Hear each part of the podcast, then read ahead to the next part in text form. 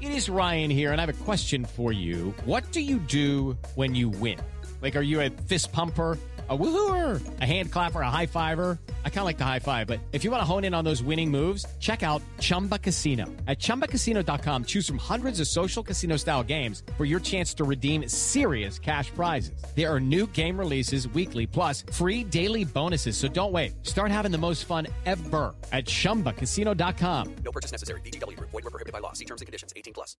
Slow Burn Media and Bill Huffman present Who Killed, a podcast that provides a voice for the voiceless. I've been waiting for 12 years to be retried, and I wish to be retried because Mr. Bailey, F. Lee Bailey of Boston, is going to vindicate me and prove my innocence in court. However, the question is that I fear for my wife's health, for the ordeal that she must go through on top of the ordeal she's already been subjected to. This has not been easy on her, and this goes for the rest of the family, including our son, our daughter, our parents in Europe. This is not going to be easy on them. Some of them because they're too young, and others because they're too old.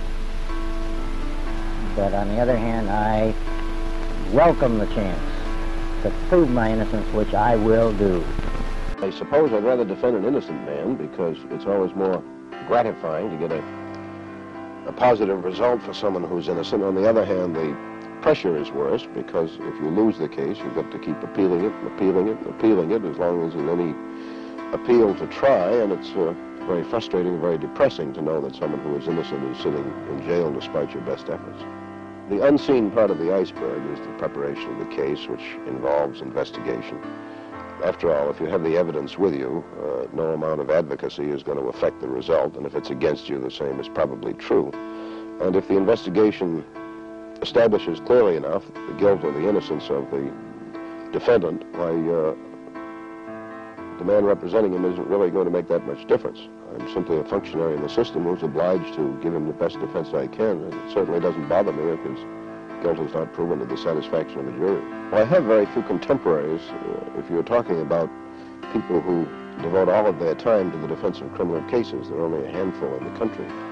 And uh, some of them that I know I have great respect for. Uh, on the other hand, there aren't a great many lawyers in this country that I would be happy to have defend me if I were in a jam. Tougher the case, that is, the tougher to get a conviction, I suppose the more competent the prosecutor who uh, obtains one. One of the best lawyers that I bumped into a courtroom, uh, although I don't want to sound chauvinistic about it, is my own classmate, Mr. Kahn, who tried the Strangler and who tried a prior case with me.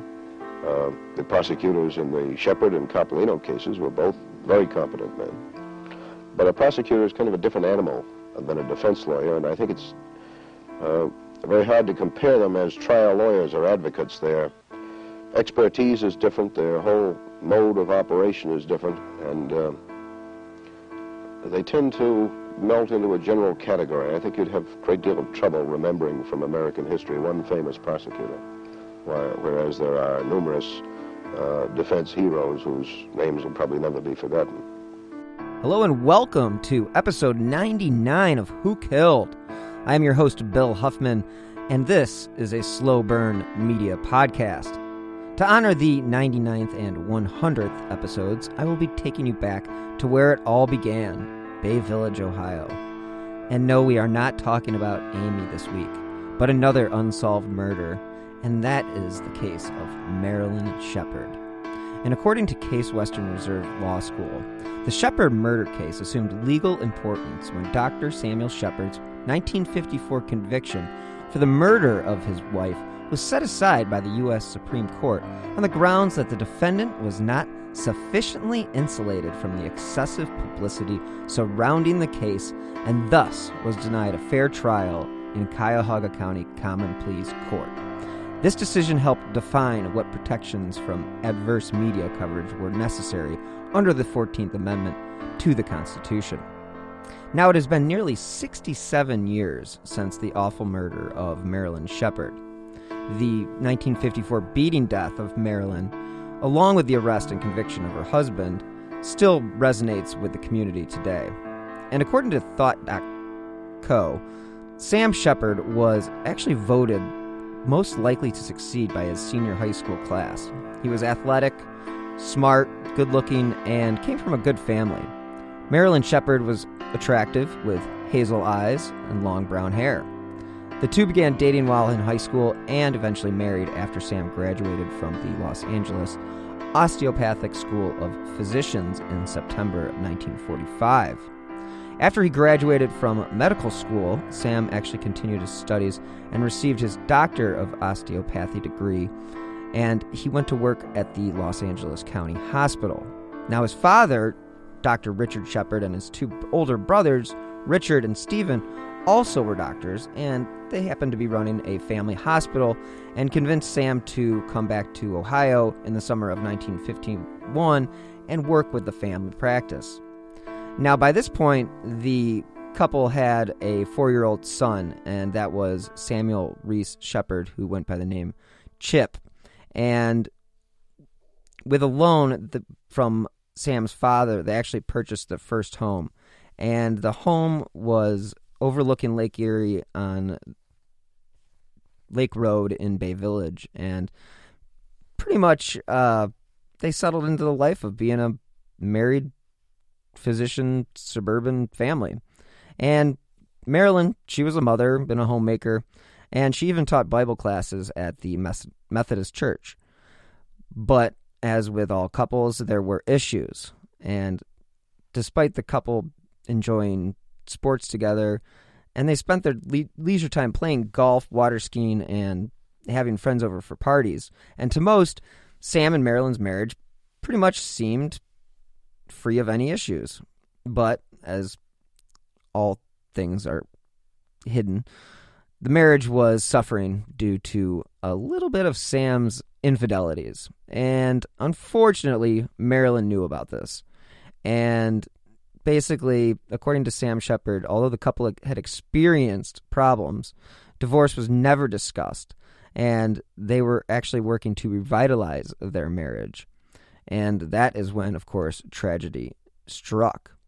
Now, the chronology that was mostly used in this retelling comes from the Mockery of Justice, the true story of the Shepard murder case by Cynthia L. Cooper and Sam Reese Shepard, which was published in 1997 by Penguin Books. Nova Online also is a resource for this episode, along with articles from the New York Times, Chicago Tribune, and of course, the Associated Press. So I want to take you back to the evening of Saturday, July 3rd, 1954. According to reports, the night had been a pleasant one at the home of Sam and Marilyn Shepard. Friends from their neighborhood, Don and Nancy Ahern, and their two children joined the Shepard family for drinks and a casual dinner. And from a screened in porch, the Shepards and Aherns finished dinner, watched the sunset over Lake Erie, and then Don took his children back home and then returned to the Shepard's house for a late night movie. And this is when they turned on Strange Holiday, and it was one of the two available television channels at the time, just to give you an idea of what 1954 was like. And according to the Aherns, Marilyn sat on Sam's lap until Sam had apparently had enough of her sitting on him and having spent the day at work decided to move to a daybed where he eventually fell asleep. And this is when Marilyn showed the Aherns the door. And it was early in the next morning that Marilyn Reese Shepard was murdered by a severe and I mean severe beating while in her bed. And to make matters worse, she was four months pregnant. On the morning of Marilyn's murder, Bay Village Mayor Spencer Houk and his wife Esther had received a call from Sam. Quote, For God's sake, Spen, get over here quick. I think they've killed Marilyn, he told the couple. It was shortly before 6 a.m. when Bay Village Mayor Spencer Houk and his wife Esther had arrived at the Shepard home after receiving that phone call. And just after six, the first officer, Fred Drenkhan, had arrived at the Shepard home as well. And all this happened while their son Sam Jr., who was seven, was sleeping in the next room. Now, between 6 and 7:30 a.m., police officers, relatives, press, and neighbors make their way through the house. So, needless to say, the crime scene was not secured. Chip was taken to his uncle's house by Richard, and Dr. Sam Shepard could be seen in obvious pain and was sent to his hospital, Bayview Hospital, which was only a few miles down the road. And this was around I don't know, 6:30 or 7:30 a.m. when he was sent to the hospital. And then it was around 8 a.m. when the coroner Sam Gerber arrived. Now, for the next six hours, they kept Dr. Sam Shepard under sedation, and he was being treated for shock and neck injuries, which he said resulted from his struggle with an intruder. Now, he was visited, despite being under sedation, several times and interrogated by the coroner, coroner's investigator, local police chief, two Cleveland police officers, and Bay Village Police. And by mid afternoon, Cleveland police officer Schottke tells Shepard, quote, I think you killed your wife. Now, Shepard had maintained his innocence despite questioning by officials, and newspapers, particularly the Cleveland Press and its editor, Louis Seltzer, demanded his arrest, and that the Shepard family was conspiring to shield Sam from the authorities. The publicity intensified with Shepard's arrest of and continued through his nine week jury trial, and it was presided over by Judge Edward Blythin. Now, Shepard's home was sealed and closed off to the family until the case was closed. Now, according to FamousTrials.com and many reports from the scene, when Sam was asked about what had happened, Shepard offered a mumbled and, on the face of it, improbable account.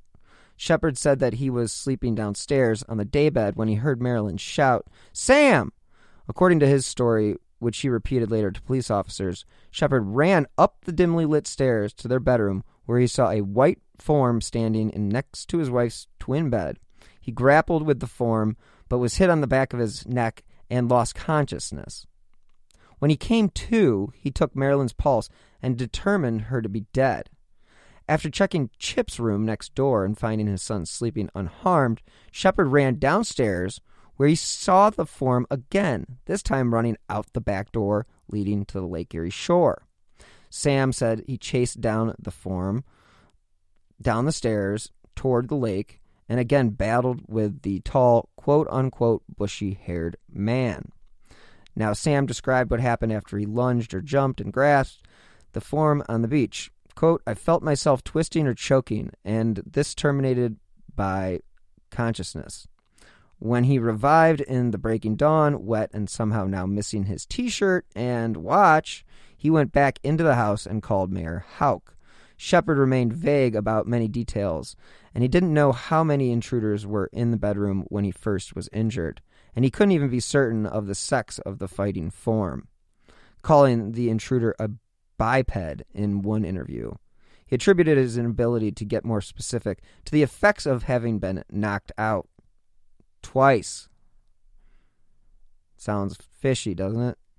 On July 7, 1954, Marilyn Shepard was laid to rest. Now, unfortunately, because of all the press coverage, her son, Chip, was actually not able to attend. And the same day as the funeral, the county prosecutor criticized Dr. Shepard for refusing to permit immediate questioning, although, as I mentioned before, he gave an account soon after the murder. Now, this is when the pressure of the press became pretty much impossible to ignore for the community and investigators. And on July 8th, 1954, they put out a headline that read, quote, Testify now in death. Bay doctor is ordered. One of hundreds of articles, many with untruths or inadmissible information, printed in the next few months. So the following day, another front page story and more pressure. Quote, Doctor balks at lie test. Shepard leads a contingent of officers through the house, showing them what occurred. And again, at this point, uh, it's becoming clear that the press is very adamant that Sam is involved. So It was on July 10th, 1954, that Shepard voluntarily gives a formal statement taken at the Cuyahoga County Sheriff's Office with several officers in attendance.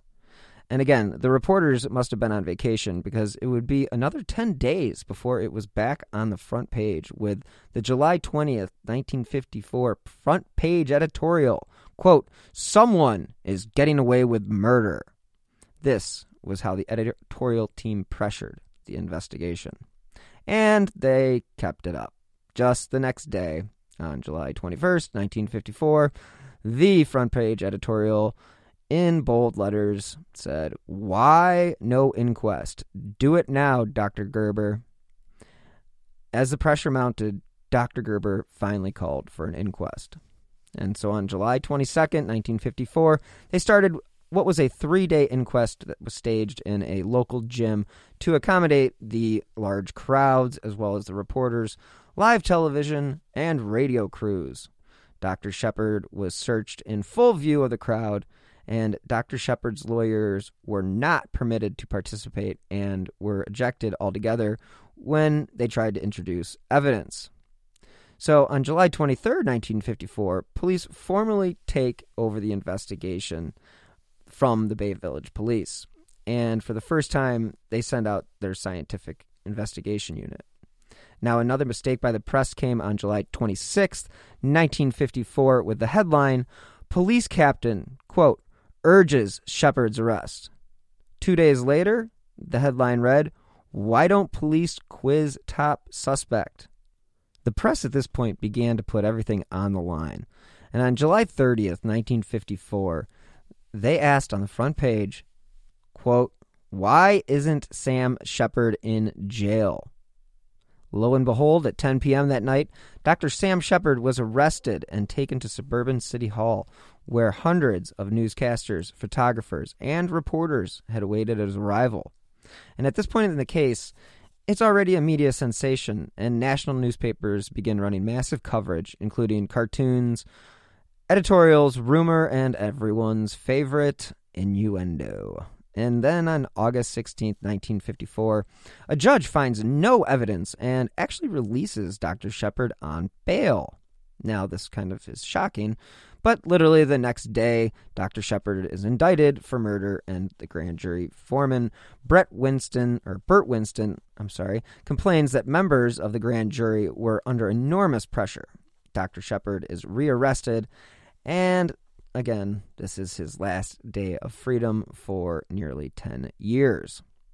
And again, Sam would remain in jail, and in October of 1954, another editorial criticized the defense counsel's poll of the public to show local bias for a change of venue motion, saying it, quote, smacks of mass jury tampering. On the morning of October 18, 1954, jury selection for Dr. Shepard's trial does begin. And the courtroom is outfitted with a long table in front of the bar, three feet from the jurors, for seating of 20 press representatives. Three of four rows of benches are actually assigned to the press. All the New York news media, Chicago media, press syndicates, they all had representatives, and including quote unquote star reporter such as Dorothy Kilgallen.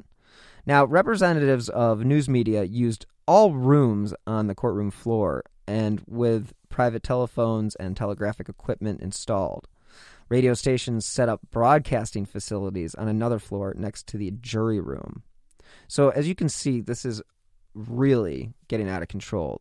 The courthouse has been set up as a media control center, and basically, it's at this point that everything is kind of out of the defense and prosecutors' hands. I mean, it is definitely being run by the press.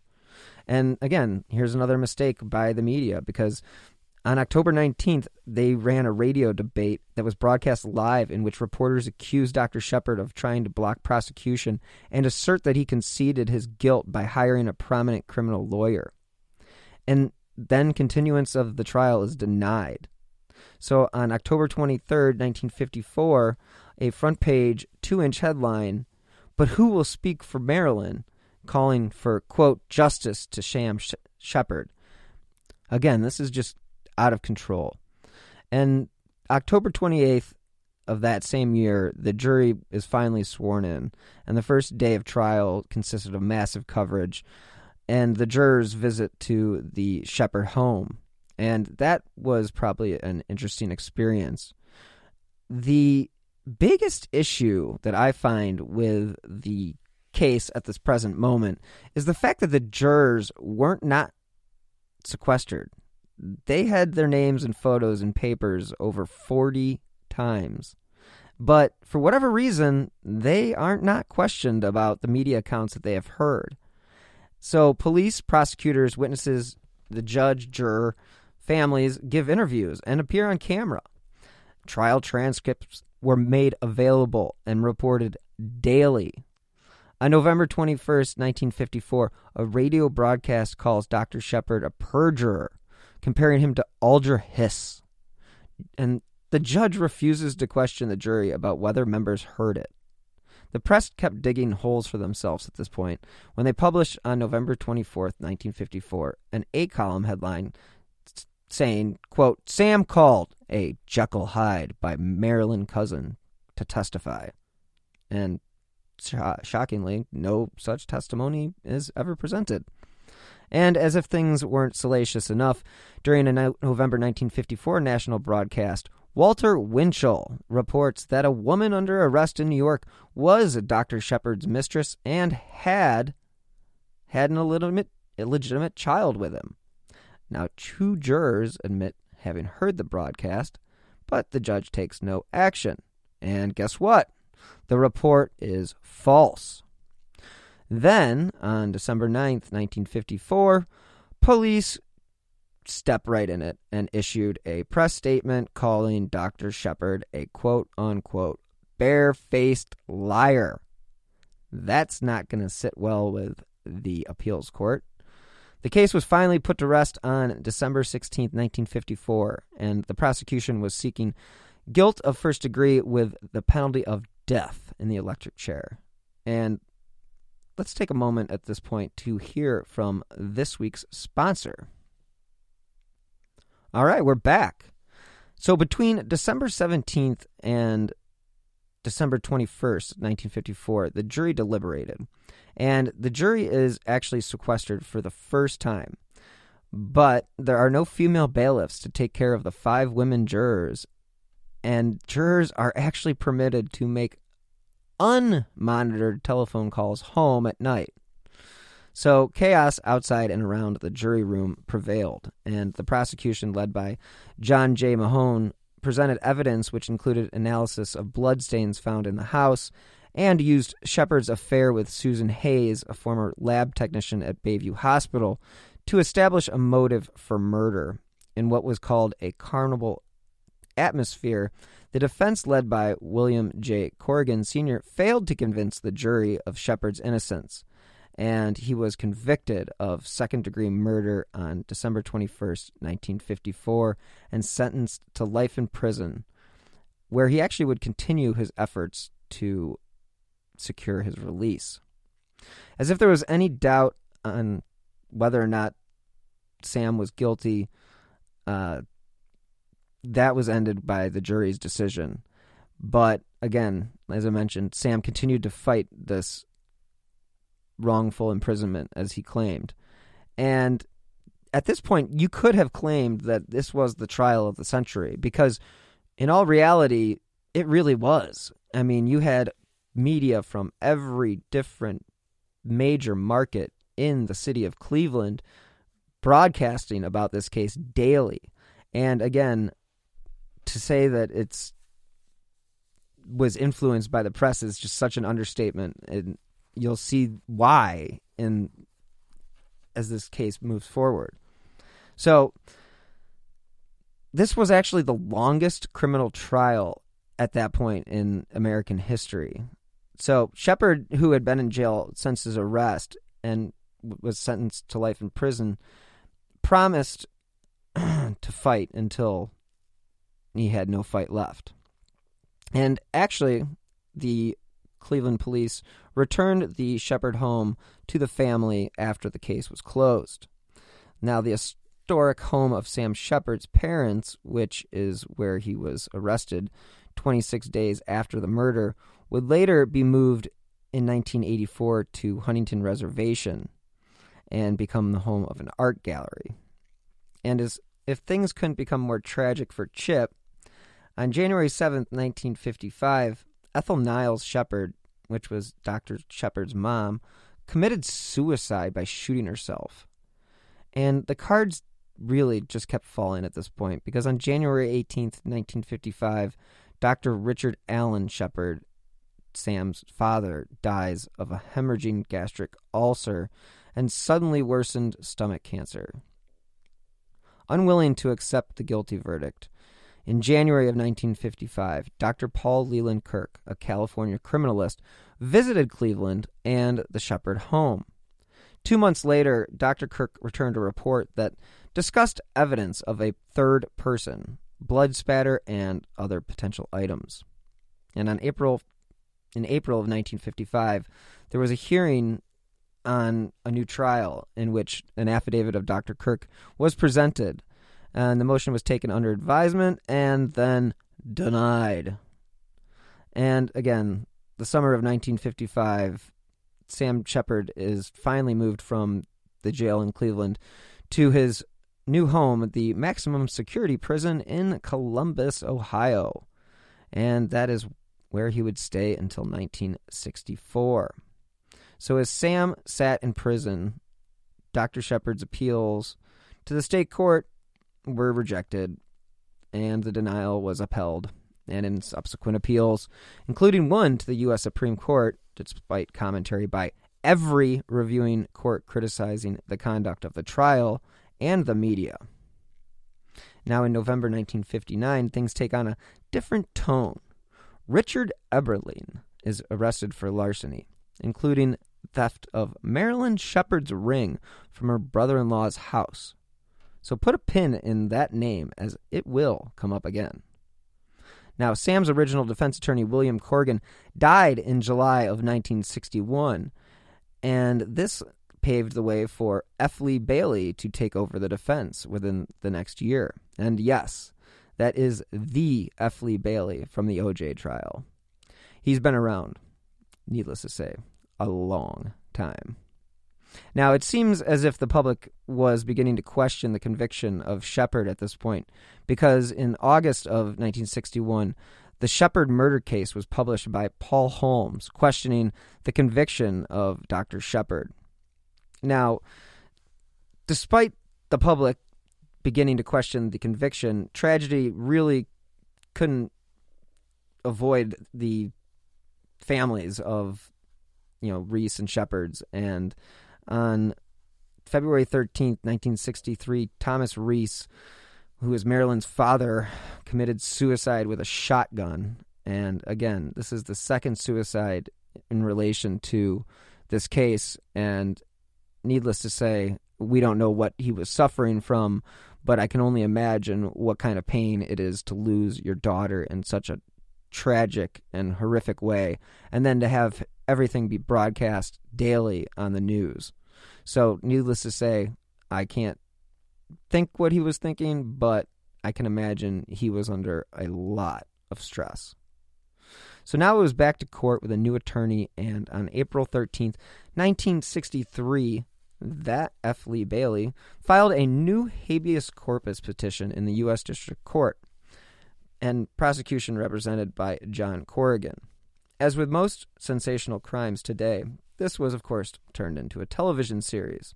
And on September 1963, The Fugitive, a popular television show inspired by the Shepard case, is launched.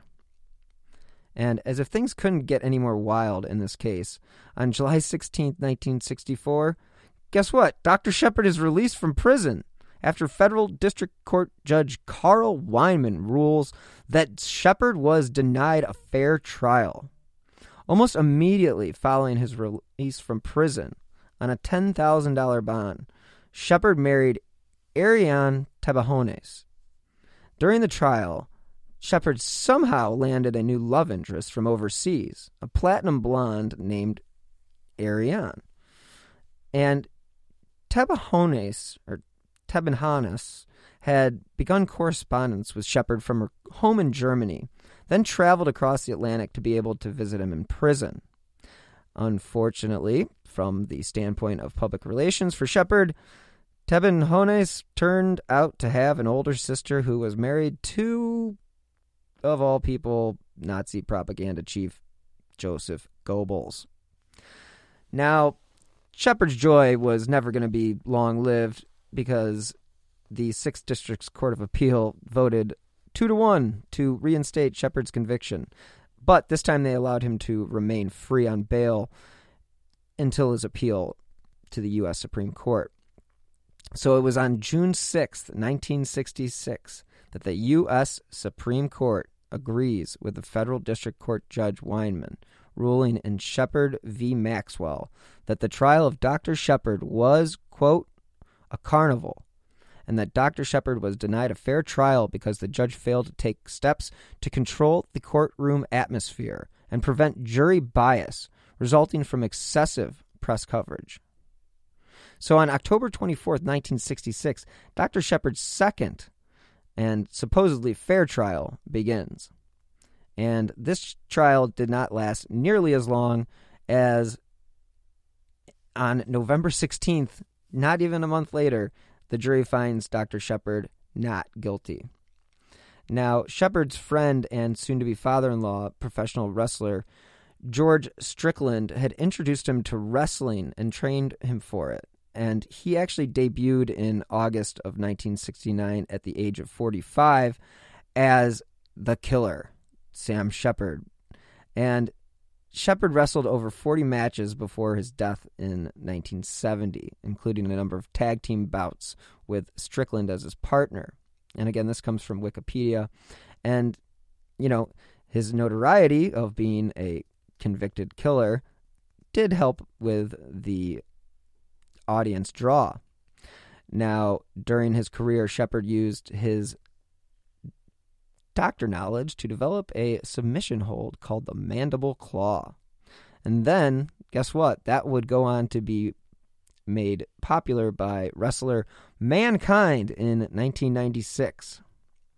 So, during the marriage after the trial, uh, Northeast Ohio was basically the place where Sheppard's drug and alcohol violence had finally destroyed the uh, Ariane and Sam marriage, and she said she was a 32 year old divorcee and the daughter of a wealthy industrialist, and basically she wanted to get the heck out of Dodge. So, um, it's just one of those crazy coincidences. I mean, she put two hundred and fifty thousand dollars to his legal battle in nineteen sixties. I mean, that's insane. And again, don't get me wrong, her father was a Nazi sympathizer and she was a member of the Hitler youth camps and all that terrible stuff that was going on in Germany in the 1930s. But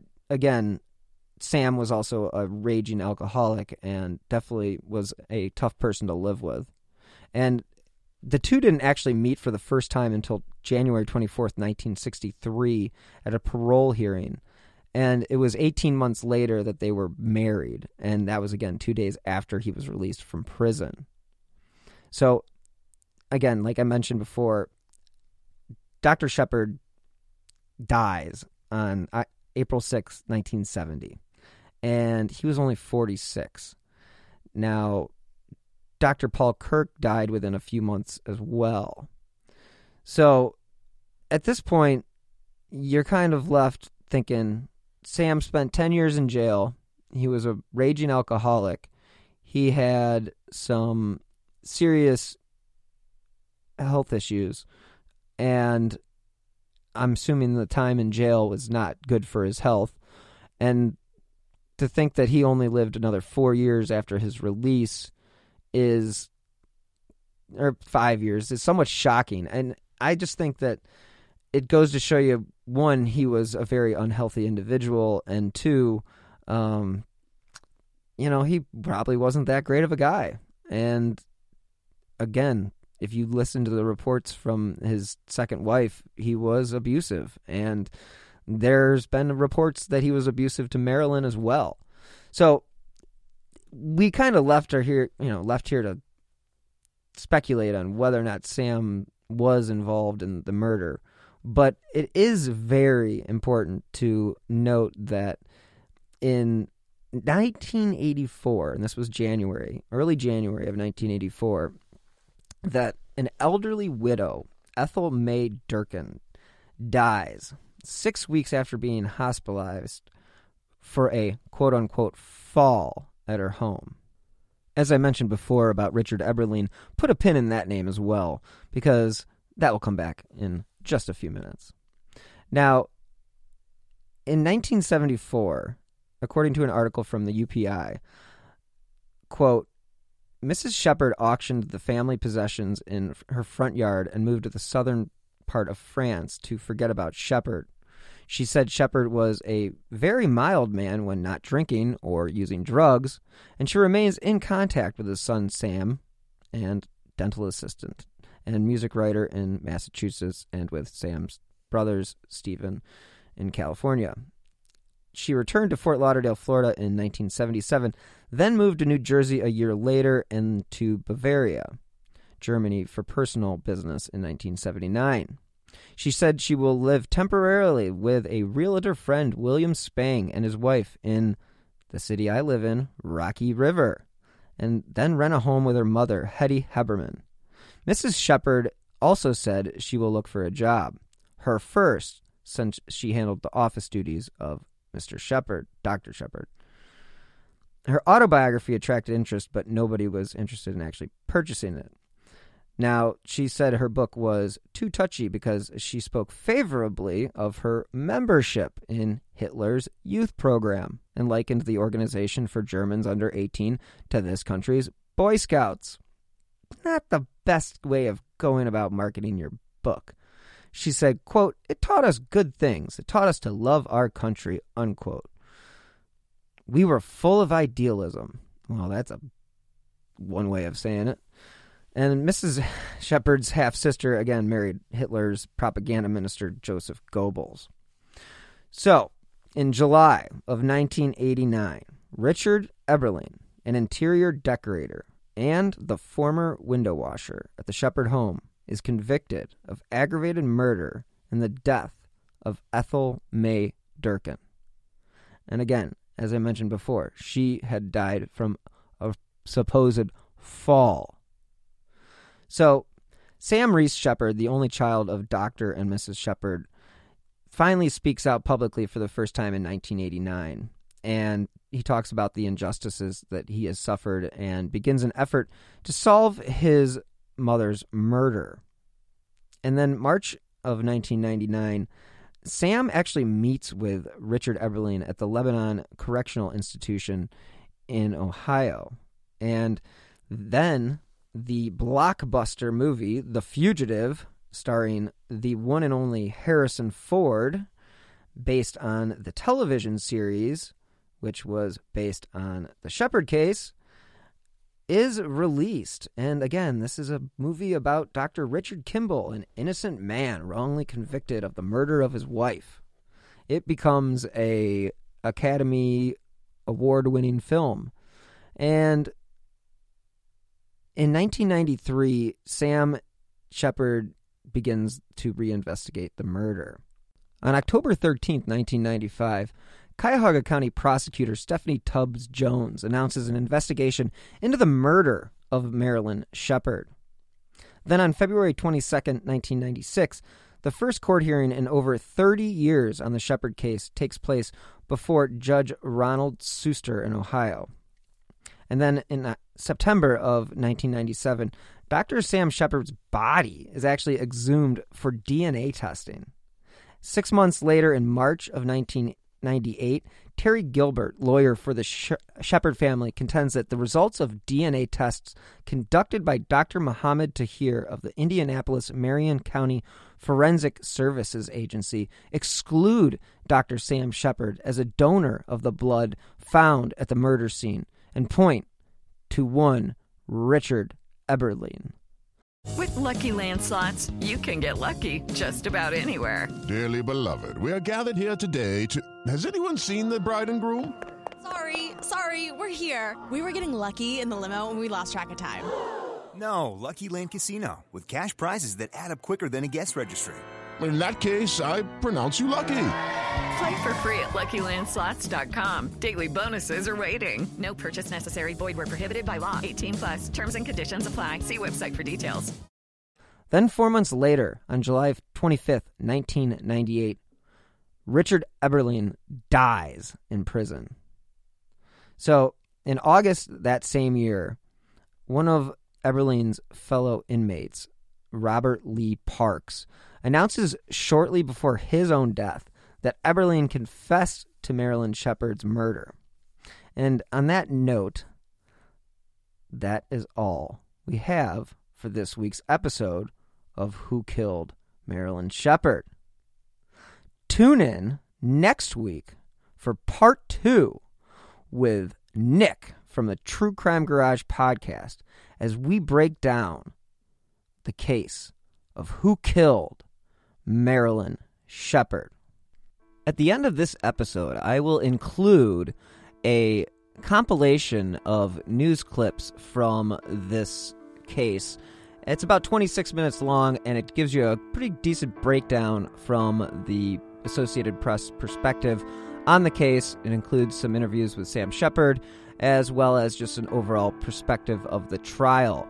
Again, it's about 26 minutes long and it is older audio, so it doesn't the best quality, but it is absolutely interesting. And take a listen and tell me what you think, or just enjoy the on the ground reporting that was occurring at the time. And again, stay tuned for part two next week. So, thank you so much for tuning in this week to episode 99 of Who Killed. And again, if you enjoy this podcast and my other shows, you can help support independent journalism by clicking on the donate button on the left hand side of slowburnmedia.com. And that is slow minus the W. You can also contribute to the show via the Venmo app with my username at Bill Huffman 3, as well as via PayPal with my email billhuffman123 at yahoo.com. And again, I will also provide a link in the show notes. And really, every contribution does help keep these slow burn podcasts running.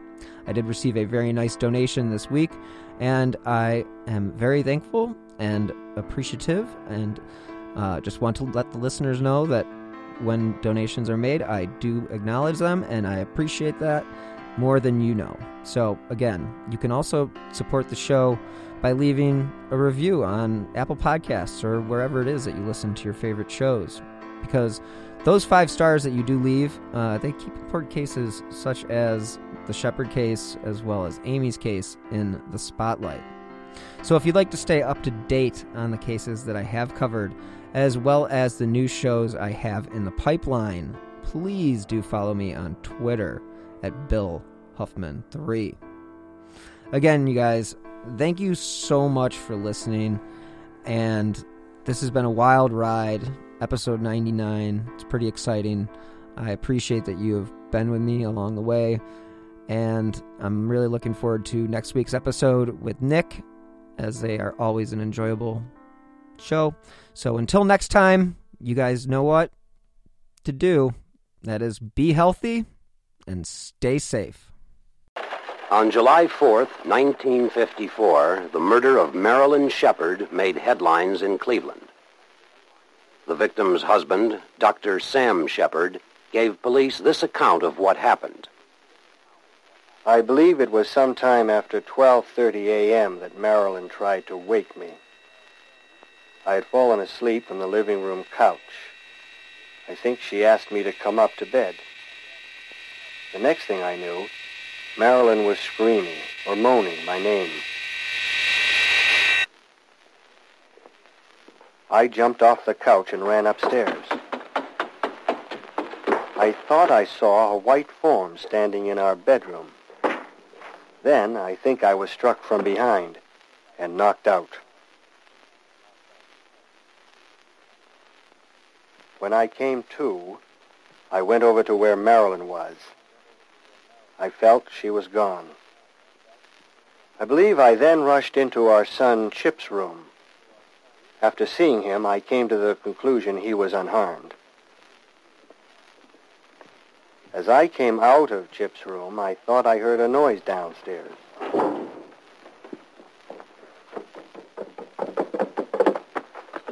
I spotted a figure near the outside door, and I chased it down the path toward the beach.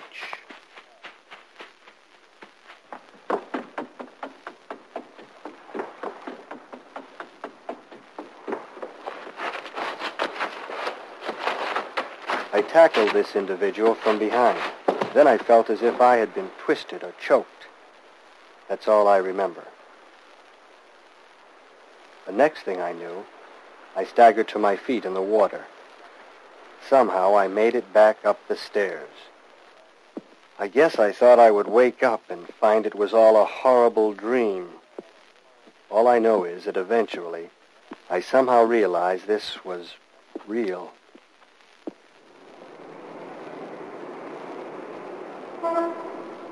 Three months later, Cleveland newspapers published news of Sam Sheppard's trial for murder. Since the day of the murder, the news media have published and broadcast both news and opinions about the case. This is their right under the First and Fourteenth Amendments of the Bill of Rights, which guarantee freedom of speech and of the press. But the Bill of Rights also guarantees in the Sixth and Fourteenth Amendments that a person accused of a serious crime shall have a trial by an impartial jury with due process of law. In the Sheppard case, the rights of the press and the rights of the accused are destined to meet in a head-on collision. Meanwhile, all of Cleveland awaits an answer to the question that has gone unanswered for three months. Who, in the early morning hours of July 4th, murdered Marilyn Sheppard? Was it her husband, Sam Sheppard, as the state charges? Or was it a mysterious, bushy-haired intruder, as claimed by Dr. Sheppard?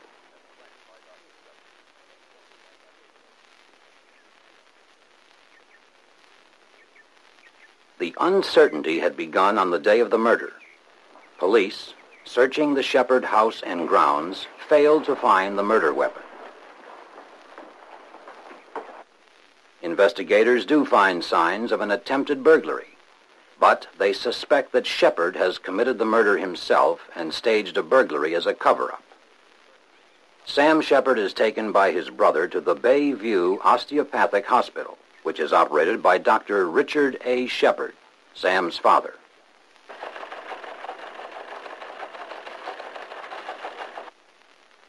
Sheppard is questioned by police while in the hospital.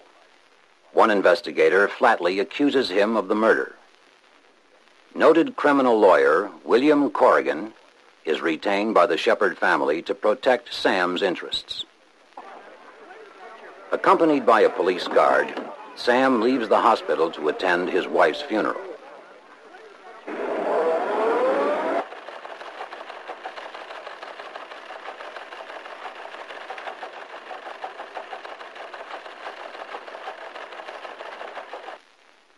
With no charges formally pressed against him, Dr. Sheppard returns to his practice. Growing impatient, the Cleveland Press runs an editorial urging police to take action against the prime suspect. Four days later, a front page editorial increases pressure on the police. The following day, the press devotes most of its front page to the case. An editorial addressed directly to the county coroner, Dr. Gerber, urges an immediate inquest. The next day, an inquest begins. To accommodate the crowds, the inquest is held in the gymnasium of a local high school.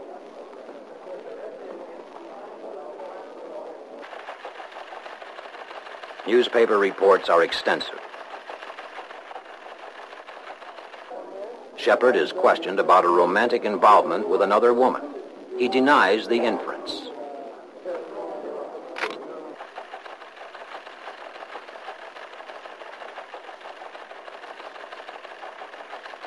On the last day of the inquest, Sheppard's lawyer is removed for objecting to the circus atmosphere of the proceedings.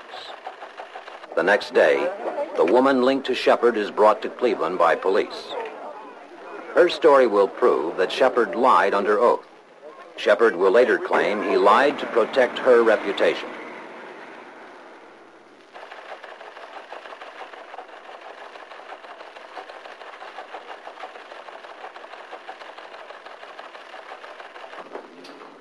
Four days later, Sheppard is arrested.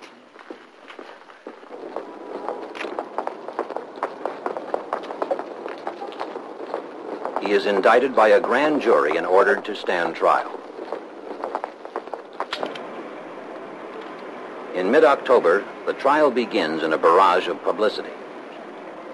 Presiding is Judge Edward Blythin, who is running for re-election to the bench next month.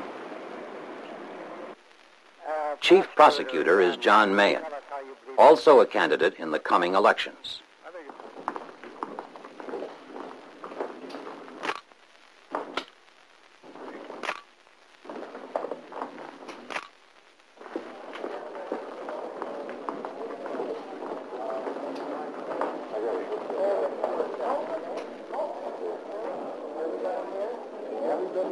Sheppard's lawyer, William Corrigan, asks for a postponement and change of venue, saying it is impossible for Sheppard to get a fair trial in Cleveland.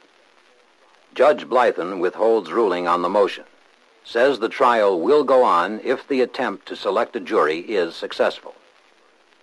In 10 days, a jury is selected and the trial begins.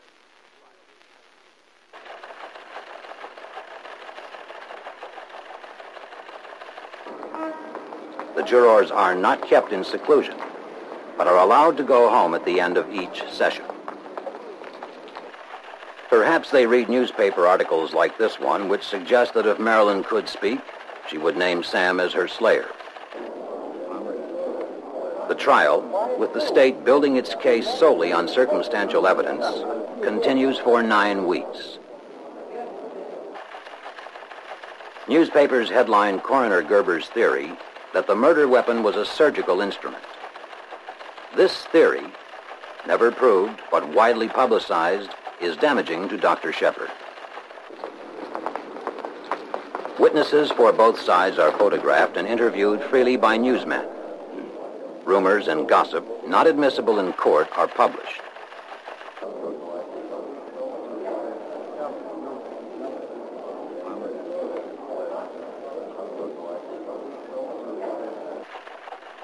In the November elections, both Prosecutor Mahon and Judge Blythin win. By now, everyone associated with the case has become a celebrity in Cleveland. Uh, would you tell us your impression of Dr. Sam?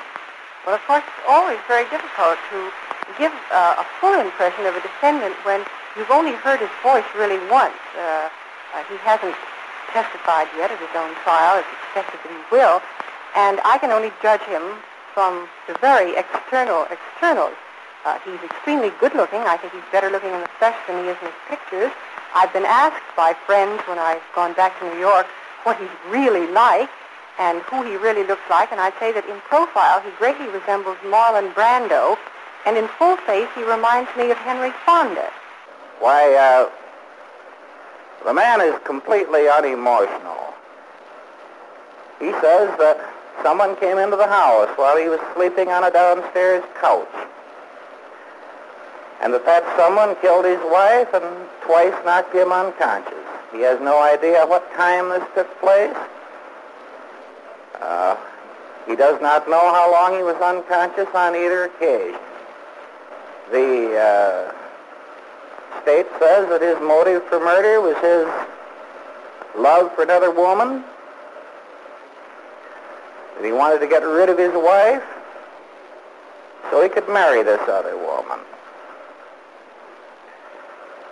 Uh, until the defense has had an opportunity to attempt to refute this, uh, we must conclude that the state has made out uh, what the jury could accept as motive.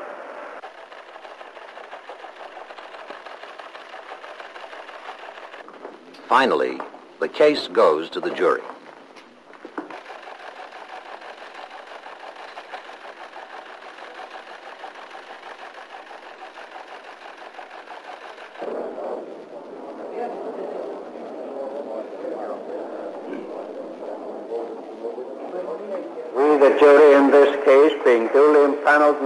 1 do find the defendant Sam H. Sheppard not guilty of murder in the first degree, but guilty of murder in the second degree. James C. Bird, foreman.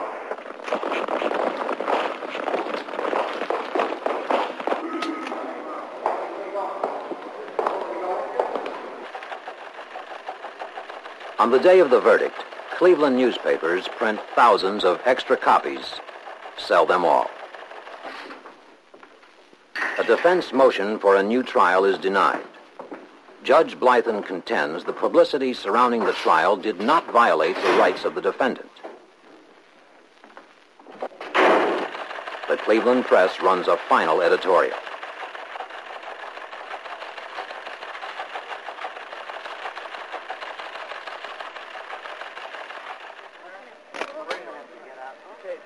Six months after his conviction, Sheppard is transferred from the county jail. Since the trial, his mother has taken her own life. His father has succumbed to illness. Now, Sheppard begins his life sentence as prisoner number 98860 in the Ohio State Penitentiary. In prison, Sheppard meets regularly with his family and lawyers. Many appeals are made for a new trial, but they are all denied. Six years pass. Finally, in 1961, the Sheppard family hires a young Boston lawyer, F. Lee Bailey, to continue their efforts to free Sam. I read the trial record and I met Dr. Sam and I felt that he was innocent. It just didn't seem right to let an innocent man languish away in prison without even trying to get him out. We filed what is called a petition for a writ of habeas corpus, which asks that he be released because his constitutional rights had been violated. And it came on before federal judge Carl A. Weinman in southern Ohio. Some of the things that he found to be constitutional defects in that trial included a lot of pretrial publicity that he thought was most unfair and probably preconditioned the jurors. He found that the judge who heard the case was a prejudiced man, had not been fair to Sam at all, and furthermore, that he didn't keep control of his courtroom, that newsmen were bouncing up and down like jacks in the box and taking pictures of jurors and kibitzing and making noise and destroying what we like to think is the decorum of a criminal trial. On these grounds, he termed the Sheppard conviction a mockery of justice and released him in $10,000 bail pending action by the state. Would briefly describe your recent experience in the Ohio Penitentiary, what it was like there for you? It was hell. Who do you think is most responsible for the what you consider to be the unjust decision in 1954? Well, I would say uh, politics, probably. Uh, now, the, the, the decision name names. Would you like to? I think that. Well, I, I think in view of the fact that we anticipate litigation here and that Sam will be a party to it, it's probably best if questions of that sort are directed to me. I think that we can answer your question by reading from Judge Weinman's opinion that the newspapers generally and the Cleveland Press in particular was horribly prejudicial before and during the trial to the extent that it would have been impossible to assemble a fair jury under any conditions. How much does it cost you? Ten years. Oh, in money, sir. Money could not possibly repay me for my mother's life. How much would it cost to bring her back? My father. My father-in-law. A few days after his release, Sheppard marries Ariane Tebbenjohanns, a German girl who had begun a correspondence with him while he was in prison. On a trip to New York, they are mobbed by newsmen. Mr. Sheppard, how do you decide you're in love with a man who's in prison? Um, well, that's why I came to the States to find out if I really was in love, because you couldn't tell by somebody you have never met. I don't and uh, how many meetings did it take before you did decide? Uh, it was the first moment I walked into the visiting room. So how does freedom feel to you, sir? Ecstatic. Mr. Bailey, how can a man be in jail 10 years and uh, just now be proven innocent or be released from jail? Because our system has some serious flaws in it. How do you explain his conviction in the first place? Uh, it was a result, according to Judge Weinman, and in my opinion, of mass hysteria generated by an overzealous press. Was politics involved in this in any way? Well, it was to the extent that the elected officials who had something to do with Sam's conviction uh, were very zealous to get public approval of their actions. Were you in on the case at the beginning? No, I've only been a lawyer for four years. He's been in jail for ten. Almost a year later, the United States Court of Appeals for the Sixth Circuit ruled by a two to one majority that Judge Weinman had been wrong, that Sam should not have been let out of jail, and that his so-called constitutional violations were not really that serious after all. I was able to persuade the court to leave Sam Sheppard out on bond while we went to the United States Supreme Court. I felt that the issues were large enough and serious enough and applied to enough defendants in enough cases so that that court would want to decide the case and that if it did decide the case, it would do so favorably to Dr. Sam. In the winter of 1965, the United States Supreme Court hears the case. Bailey presents the arguments for Sheppard. Arguing the case for the state of Ohio is William Saxbe, Attorney General of Ohio. Uh, we argued that uh, even though the publicity had been bad, that the jury had not been prejudiced, that they were a normal jury, that the trial was conducted by the judge in an orderly manner, that the judge was impartial, and that the uh, conviction uh, was a fair conviction. In other words, that uh, Sam Sheppard had been been uh, found guilty by a jury, that this jury system was not perfect, but it was the best means ever devised by man to determine guilt and innocence. The Supreme Court weighs both arguments. Meanwhile, controversy over the case continues. Well, the, the paper did not play prosecutor, in my opinion. The, uh, the paper did uh, respond to the uh, thoughts of a good number of people in the community, of a good number of uh, law enforcement agencies in the community. What was that thought? To the effect that uh, this was a case in which uh, uh, police activity was not being carried out in the degree to which it would have been carried out had the individuals in the case been less prominently placed in the community. It's pretty hard for one voice to overcome millions of voices represented by the circulation of huge newspapers, of course.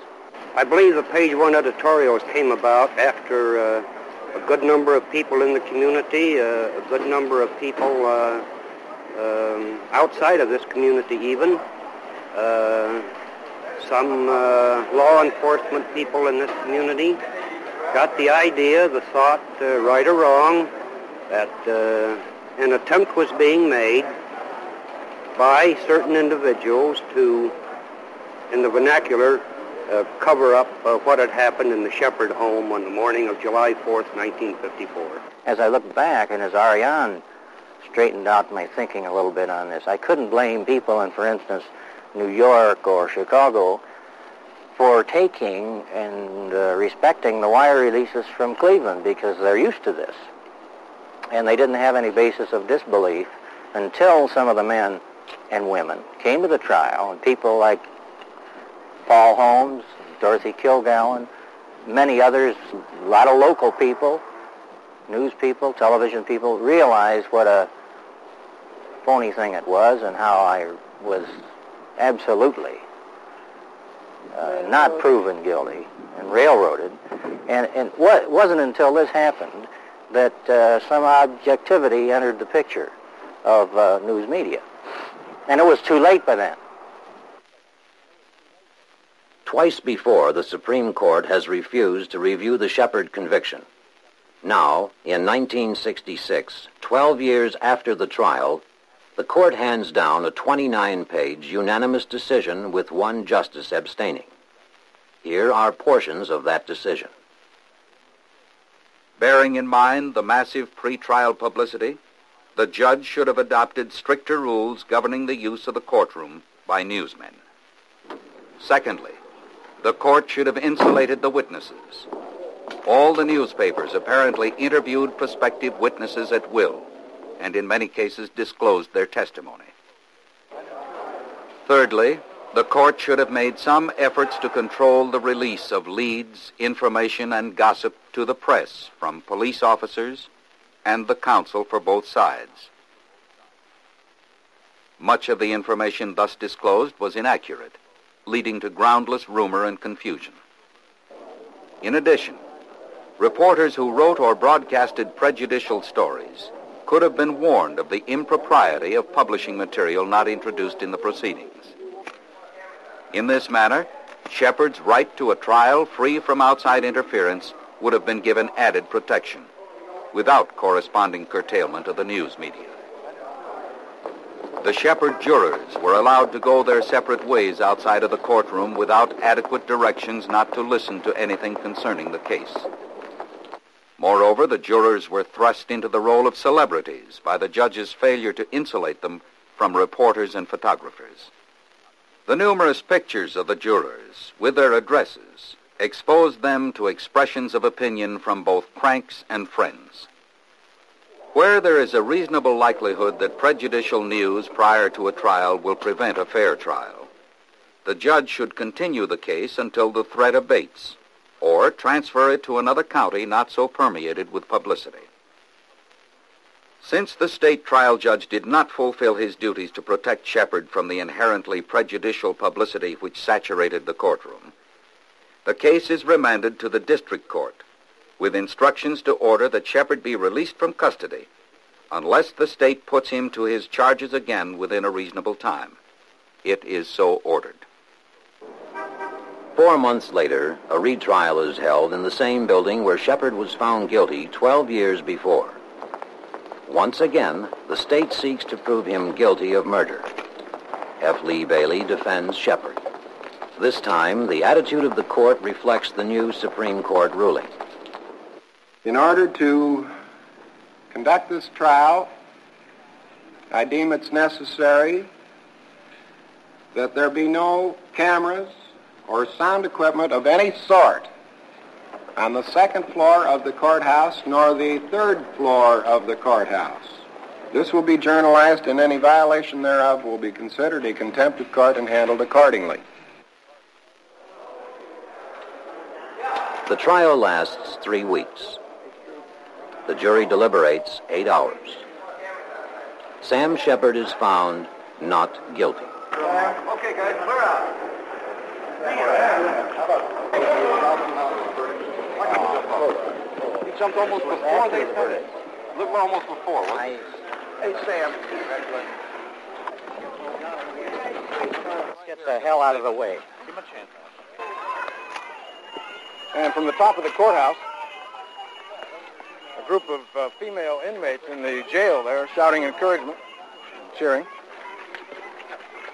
Sam Sheppard and his wife Ariana found not guilty by a jury of seven men and five women. Uh,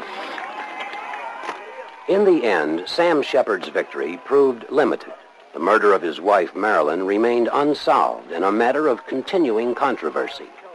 His second wife sued for divorce less than three years later. Yet out of these unhappy events, something of value was gained.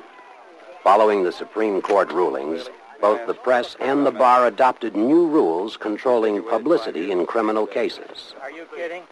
Talk to me. Freedom of the press and the right to a fair trial, both essential in a free society, were now more equally protected.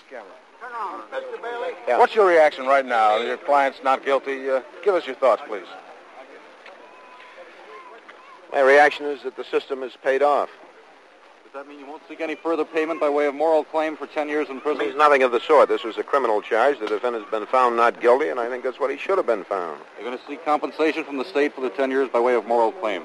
Well, if it is improper to publicize a criminal case before trial, it's equally improper to publicize a civil case. Hey, Come on, watch that camera. Come on, Lee. Want to? Oh, my foot! Get off my foot! Okay, Dr. Sam, carry on. Turn around here and give me a will you? Give the beard a... Yeah, he's been all right. He's You know the beard. Yeah, nice, he's nice all right. smile. Yeah, he's been all right. One more. Oh, that's great.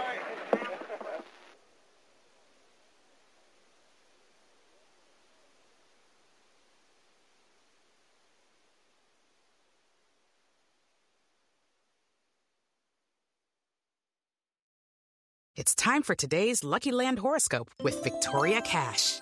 Life's gotten mundane, so shake up the daily routine and be adventurous with a trip to Lucky Land. You know what they say Your chance to win starts with a spin. So go to LuckyLandSlots.com to play over 100 social casino-style games for free for your chance to redeem some serious prizes. Get lucky today at LuckyLandSlots.com. Available to players in the U.S., excluding Washington and Michigan. No purchase necessary. VGW Group. Void where prohibited by law. 18 plus. Terms and conditions apply. True terrors of horror, bizarre happenings, unexplainable events. On our podcast, Disturbed, terror takes center stage. Each episode is a journey into the darkest corners of human existence, delving into bone chilling tales of kidnappings, serial killers, maniacs, and the very essence of your worst nightmares coming to life on this weekly true horror show. Disturbed is not for the faint of heart. It's an exploration of real, unadulterated horror sourced from everyday people. Each episode is a descent into the macabre, where we narrate stories that will leave you on the edge of your seat and crawling in your skin. We navigate the disturbing narratives that lurk in the shadows, offering a raw and unfiltered listen into the most terrifying aspects of the human experience. Enter at your own risk and let the unsettling tales unfold in the haunting realm of Disturbed. And remember, listeners, stay safe out there.